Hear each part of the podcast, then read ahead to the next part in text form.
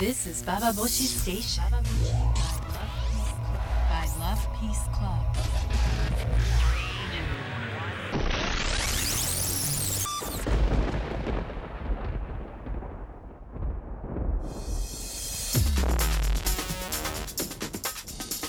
インターネットラジオババボシ北原みのりです、えー今日は皆さんからのメールを紹介していきたいと思います、えーまずはあかねさんから、私がアルバイトをしているのは学校で男女比は全体で4対6くらいなのですが直属の上司は女性です。女性が多い職場なので学内に保育園がありますし出産育児についてのケアは結構進んでいると思います。そんな職場なので女性が多いと働きやすいとそうと言われることがあるのですが女性ばかりの職場は逆に結婚妊娠出産と子育てがある分え？ということがあります。例えば私は結婚しているのですがそのことによって一人前に収入がなくてもいいとみなされることがあります。旦那さんが稼いでいればそれじゃいいじゃないというニュアンスのことを言われますし私が自分の年金や税金などを払っていると知ると奥さんの分も払えない稼ぎの少ない旦那と思う人もいるようです。もっと稼ぐ人と結婚すればよかったのにと言われたこともありますが夫は平均的なサラリーマンの年収です。私自身が扶養から外れているのだからそれは自分で払うのが当たり前だと思っているのですが説明しても納得してもらえず世代の差の限界なのかジェンダーバイアスの頑固な部分なのかなとげんなりします。でも仕事自体は向いてると思うのでどうにかアルバイトから脱出できるように頑張ろうと思っています。私にとって仕事とは100%お金のためではないけどもお金ではお金で測る部分が半分くらいあるようなそんなものです。お金のために働いてるわけじゃないなんて言えません。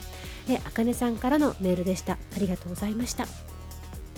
仕事皆さんはどんな風に仕事をしてますか？お金とどんな風に付き合ってますか？というようなあの話をした時に書いてきてくださったメールなんですけれども確かにでもね本当にあの結婚していると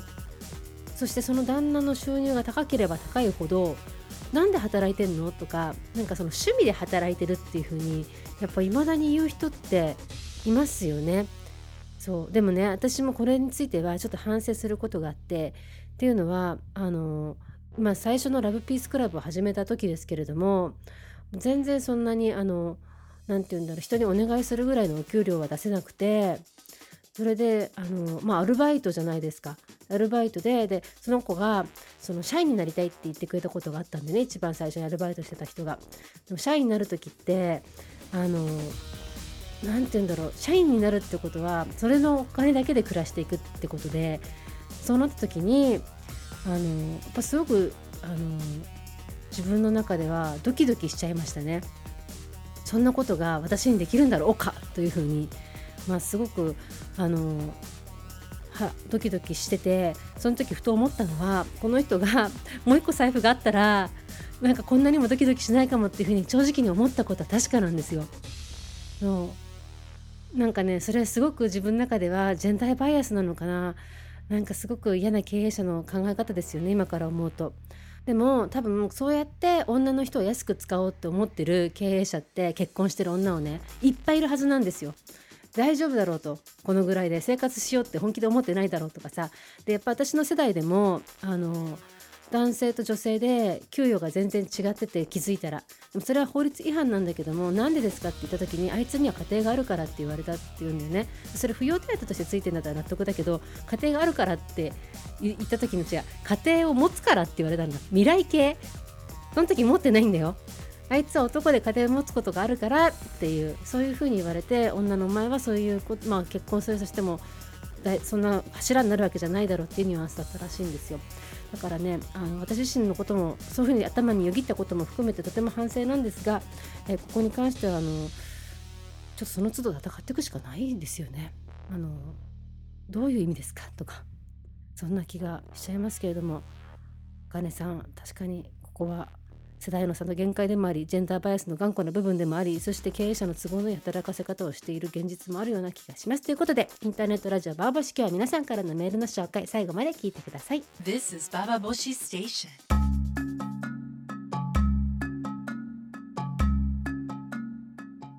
えー次のメールはバウバウさんから。北原さんババボシスタッフの皆さんこんにちは、えー大学院を卒業しましたちょっと前から前にいただいたメールなんですね。3月にいただいたメールを読んでるんですけども。でもちょっと長いのであの私がまとめると大学院の卒業式にこのバウバウさんが、まあ、ドラッグクイーンの面白いですよね。格好をして卒業式に出たそうなんですよ。2メートルぐらい超えた頭と面でヒールと面で。でまあとにかく目立っていたと。その時にあの自分の隣に座っていた女子の名前を、まあ、壇上に座ってたあの誰おっさんが読み忘れた読まなかったそうですよ。でここから読みますね。一瞬蒼白になる用事、かっこそりゃそうだ。周囲の私たちも慌てます。そのまま式は進行していってしまうし、彼女は泣きそうだし、結局そのことを彼氏が会場を抜け出して確認に行き、単なるミスであることが判明したのですが、同じ会場にいた友達も家族もびっくりしているだろうし信仰側から訂正があるだろうと思っていたのですがところが全ての選考の名前が呼び名が終わり進行係はそのまま次の次第に進もうとするじゃありませんか。私は思わず手を挙げて待って訂正してください。と叫んでしまいました。周りはシーンとしてましたけどもはや引っ込みはつかないしでかいズラを押さえて12センチヒールカンカンヒールでカンカンカンと前まで出ていって壇上の背広のおっさんに修士課程美術専攻の〇〇呼ばれていません。訂正してください。と抗議したわけです。おっさんは一瞬こっちの格好をじろーっと眺めて手元の名簿を確認して「呼びましたよ」と一言「呼ばれていないから言っているんです」と食い下がりましたがそのまま引っ込んでしまいました。淡々と進行する式。私は憤慨するやら彼女に余計いたたまれない思いをさせてしまって申し訳ないやらでずっと無然としていましたがそのうち何やらステージの方の袖ステージの袖の方がざわざわしだし結局最後の最後に公の訂正が入りました。その後がお笑いものでした。会場の外に出た私たちや父兄のところに背広の一団かっこ誰が誰やらかわからんかっこ閉じが何度もやってきてはバカバカしいほど陰銀に謝るのです。誠に申し訳ないとか土下座でもしたいところだがかっこしろよかっこ閉じとか言葉の上ではバカに大げさなのに全然謝られている気がしないのは何でだろう。おっさんって謝るのが下手です。私は釈然としない気分のままド派手な格好でずっと腕組みして立っていました。友達は嬉しかったよありがとうと言ってくれたんだがつうか彼氏と一緒に抗議しろよ格好閉じなんか背広の人間はその時の私みたいなトンチキな格好の人間の理屈を聞く必要はないと無条件に思っているんだなぁと感じました。これからますますトンチキな人間になってやるとあまり利口ではない投資を心新たにしたのでした。誰も私の行動に賛同してくれなかったのも悲しかったし本当に最後までろくな学校じゃなかったなと心の中で大きくした私ファックサインをしながら学校を去ったのでありました。バーバーさんさんお疲れ様でした。そしてあの4月からどんな生活を送っていらっしゃるのか分かりませんがとにかく卒業おめでとうございました。いやでもね私すごい共感するわ。すごいかっこいいです。なかなかあの騒いだ騒いだっていうかそれはおかしいでしょって言った時にあの本当にその場でそうだよって言ってくれるのが本当の友達だと私も思うわ。私も以前あのまあ、電車の中で女の人にさすごく嫌がらせをしてるような男がいて隣に座ってる女の人になんか「パパ」とかさなんか嫌なこと言ってるからなんかお前お前がうるさいって騒いだの。そしたらあの私の方が連行されそうな感じになりましたもんね。さって人が引くというか何なのあの若いあのちょっと気の荒いちょっと薬でもやってんのかしらみたいな。私の方がおかしくなっちゃうような時になんかまあその時は友達いなかったけどねそういう周りの視線はそう残念ですよね。わかります。私もさ今友達にあ私がなんか怒った時に一緒にそうだっていう風に横にいてくれた友達っていたかなとかそのエピソードあったかなとか思い出そうとしてんですけどもすごく数少ないですよね。本当に少なくて大抵の場合はあのなんかやめないよみなりとかそこまでは言わないかな 落ち着いてとかさなんかまあまあまあまあっていう風になんかその場を収めようとする感じとかあとなんか少しずつ少しずつ後ろに下がっていっちゃう人とかねそうだよねって振り返ったらなんか向こうの柱の陰で顔隠してたとかさ そういうパターンがよくあるからなかなかねあのその反射神経の良さについてきてくれる友人とかまあそうやっぱ人の怒りに場をやっぱりなんかなんだろうなあの争いを起こしちゃ起こしちゃいけないっていうようなそういう風になってる人いるんでしょうねきっとね。そう思います。という私もあの一瞬友達の怒りにパッというふうに反応できるかって言ったらもうそれはもう反射神経と訓練の問題だと思うのでそうしなきゃいけないなって思うことも自分の中にもやっぱりあるわ。ということであのバーバーさんあのその反射神経の良さをぜひあの衰えさせずにえー4月からえーいかがお過ごしでしょうかというかあのドラッグクイーンのその気分のまま、えーぜひぜひあのそうですね新新入生なの新社会人なのかななんか期待しています、えーメールありがとうございました。最後のメールはりんごさんから。えりんごさんもね、あの、私に、あの、ライフピースクラブの役に立ちたいのお金を出資しますって書いてくださってるんですよ。もう本当になんか、ありがた、ありがたくすぎます。ありがとうございます。えで、メールです。ところで、お金のことと全く関係ない話なのですが、えー近頃妙に上から目線の女に無神経過敏になっている自分がいます。二人の友達 A さんと B さんの話です。私と A さんと B さんは3人で時々遊びに行く中で A さんと私、A さんと B さんでご飯を食べに行くこともあります。A さんは32歳独身でしたが、最近私が紹介した男と結婚することが決まりました。結婚願望が強い女なので浮かれまくって有頂天です。週週末はその男との進展具合を逐一電話やお茶に誘って報告してくれます。B さんは38歳独身で12個下の26歳の彼氏がいて、その彼氏と結婚したいと思っていましたが、最近別れてしまったという話を B さんから聞きました。私は29歳、男と一緒になったり家族を作ることが、作ることに全く希望を見出せない結婚願望ゼロの独身です。A さんと私でご飯を食べるときに B さんと彼氏の話にもなるのですが、B さんはもう30代後半だから必死だよ。彼と結婚したみたいだけど、したいみたいだけど、相手が26歳なんて無理じゃない？みたいな話を振ってきます。このセリフって上から目線じゃないですか？私はたとえダメになっても幸せは人それぞれだから私たちがどうこう言う問題でもないんじゃない？というような返し方をしましたが一度気づいてしまうとちょっとしたことでも過敏に反応してしまいます。しかも A さんには全く上から目線という意識はないし悪気もありません。A さんはリズ山崎の幸せが止まらない最高にハッピーな恋愛がやってくる。大丈夫あなたが愛されるに値する女性です。リズ山崎が語る恋する心習慣づけレッスン80という余計なお世話満載の素敵なサブタイトルのサブタイトルまでついた本をプレゼントしてくれました。りんごさんもこの本を読むとすごく元気になるから私何人も友達にこの本を送ったんだよというセリフと一緒にドン引きです。その時点で友達やめろよと北原さんに切られてしまいそうですが、えー B さんが彼氏と別れたという連絡をもらった同じ日に A さんからの電話の着信がありました。私はなぜだかその電話に出られませんでした。もしかしたら B さんに対する同情もあったのかもと、後から私自身の上から目線を反省しました。そして私も知らず知らずのうちに上から目線の発言をしてしまっているのかもということに気がつきました。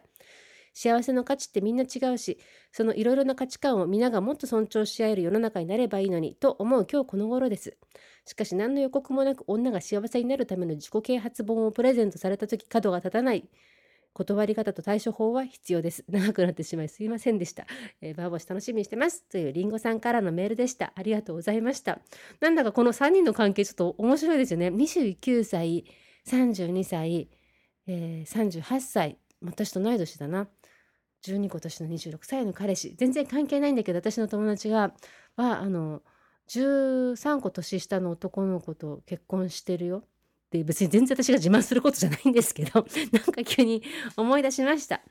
はい。りんごさんが言う通りに幸せの価値観ってあのみんな違うしって書いてあるんですけど本当その通りでただこの間私ね友達の結婚式に招かれて高校時代の友達いつも7人で遊んでたグループがあるんですけどそのまあ友達と久々に会って7人中5人が結婚して4人は子供、まあ、子育て真っ最中ですよ。であの1人は専業主婦であとの4人あとは1人は専業主婦であとみんな働いてるんだよね。であのそういう時に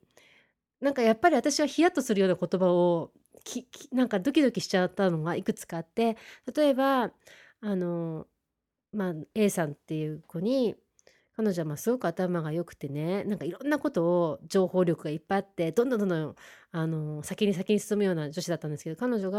まあ、主婦一応基本は主婦なんだけども、まあ、ネットビジネスをしてるんだって話をしたんだよね。そしたらもう一人友達が「あなんとかは A はもう専業主婦に収まるような人間じゃないと思ってたよみたいなことを言ったわけよ。その時私はたまたま専業主婦の友達の横にいてすごくなんかね胸がドキッとしたんだよね。でその専業主婦の友達が「収まるってなんだよ」っていうふうになんか言ったの。ですごく楽になって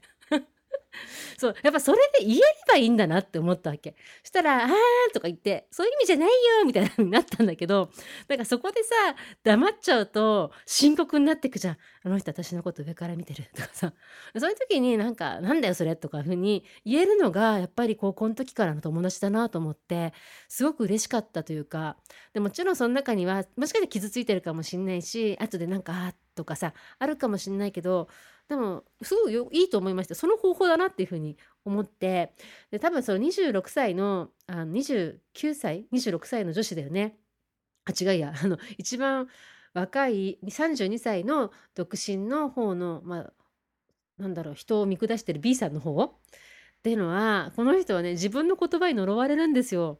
あのそれはね確かで若い女子がその年年上の女の人のそういうなんていうの性的なこととかでなんか上から目線な感じとか結婚無理だよみたいなその26歳の男の子なんて無理じゃないみたいなことを言ってる自分の言葉に呪われると思うんでね彼女が38歳になった時にきっとあのすごい戸惑うと思いますよ。自分の年自分が昔言ってたそう38歳の女は26歳の男なんかと付き合えないよみたいなそういう自分の視線にいや私ねだから若い女子とかがあの結構おばさんをバカにするようなことを言うじゃないですか。言うじゃないですかとか言ってあの人事のように言ってますけどもあのそれはでも全部自分に返ってくる言葉よねっていうふうにもう魔女のようにねあの呪いの言葉を心の中でつぶやいてますよ。そういう感じだなと思います。でもなんかこの3人は友達なんですか？そもそも。ちょっとわからなくなりましたね。でもね私そのリズをリズ山崎さんって人の本を全然知らないんですけども自己啓発本すごくいっぱいあるじゃないですかああいう本ってあの女性コーナーっていうところに行くと本当に愛される本愛されるための本彼氏をこっちに向かせるための本っていうふうにいっぱいありますよね。そうそれをプレゼントされた時にどうするかっていう対処方法私もぜひ聞きたいなと思いますちなみに私が昔失恋してきた時に失恋して落ち込んでた時にあの親切な友達が松任谷由実のあのカセットテープでしたねその頃は。を全部録音して私に送ってくれて。なんか全然でもあのまあ親切だったんだろうけどすごい嫌だったこと思いますね。何なんだよ何がユーミンだよとかね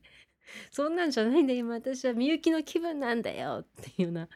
まあ人に間違ったものをあげないようにしましょうということでしょうか。ということで、えー、リンゴさんその後の、えー、A さんと B さんとリンゴさんの関係も聞きたいななんて思います。メールをありがとうございました。This is Baba Boshi Station by Love Peace Club.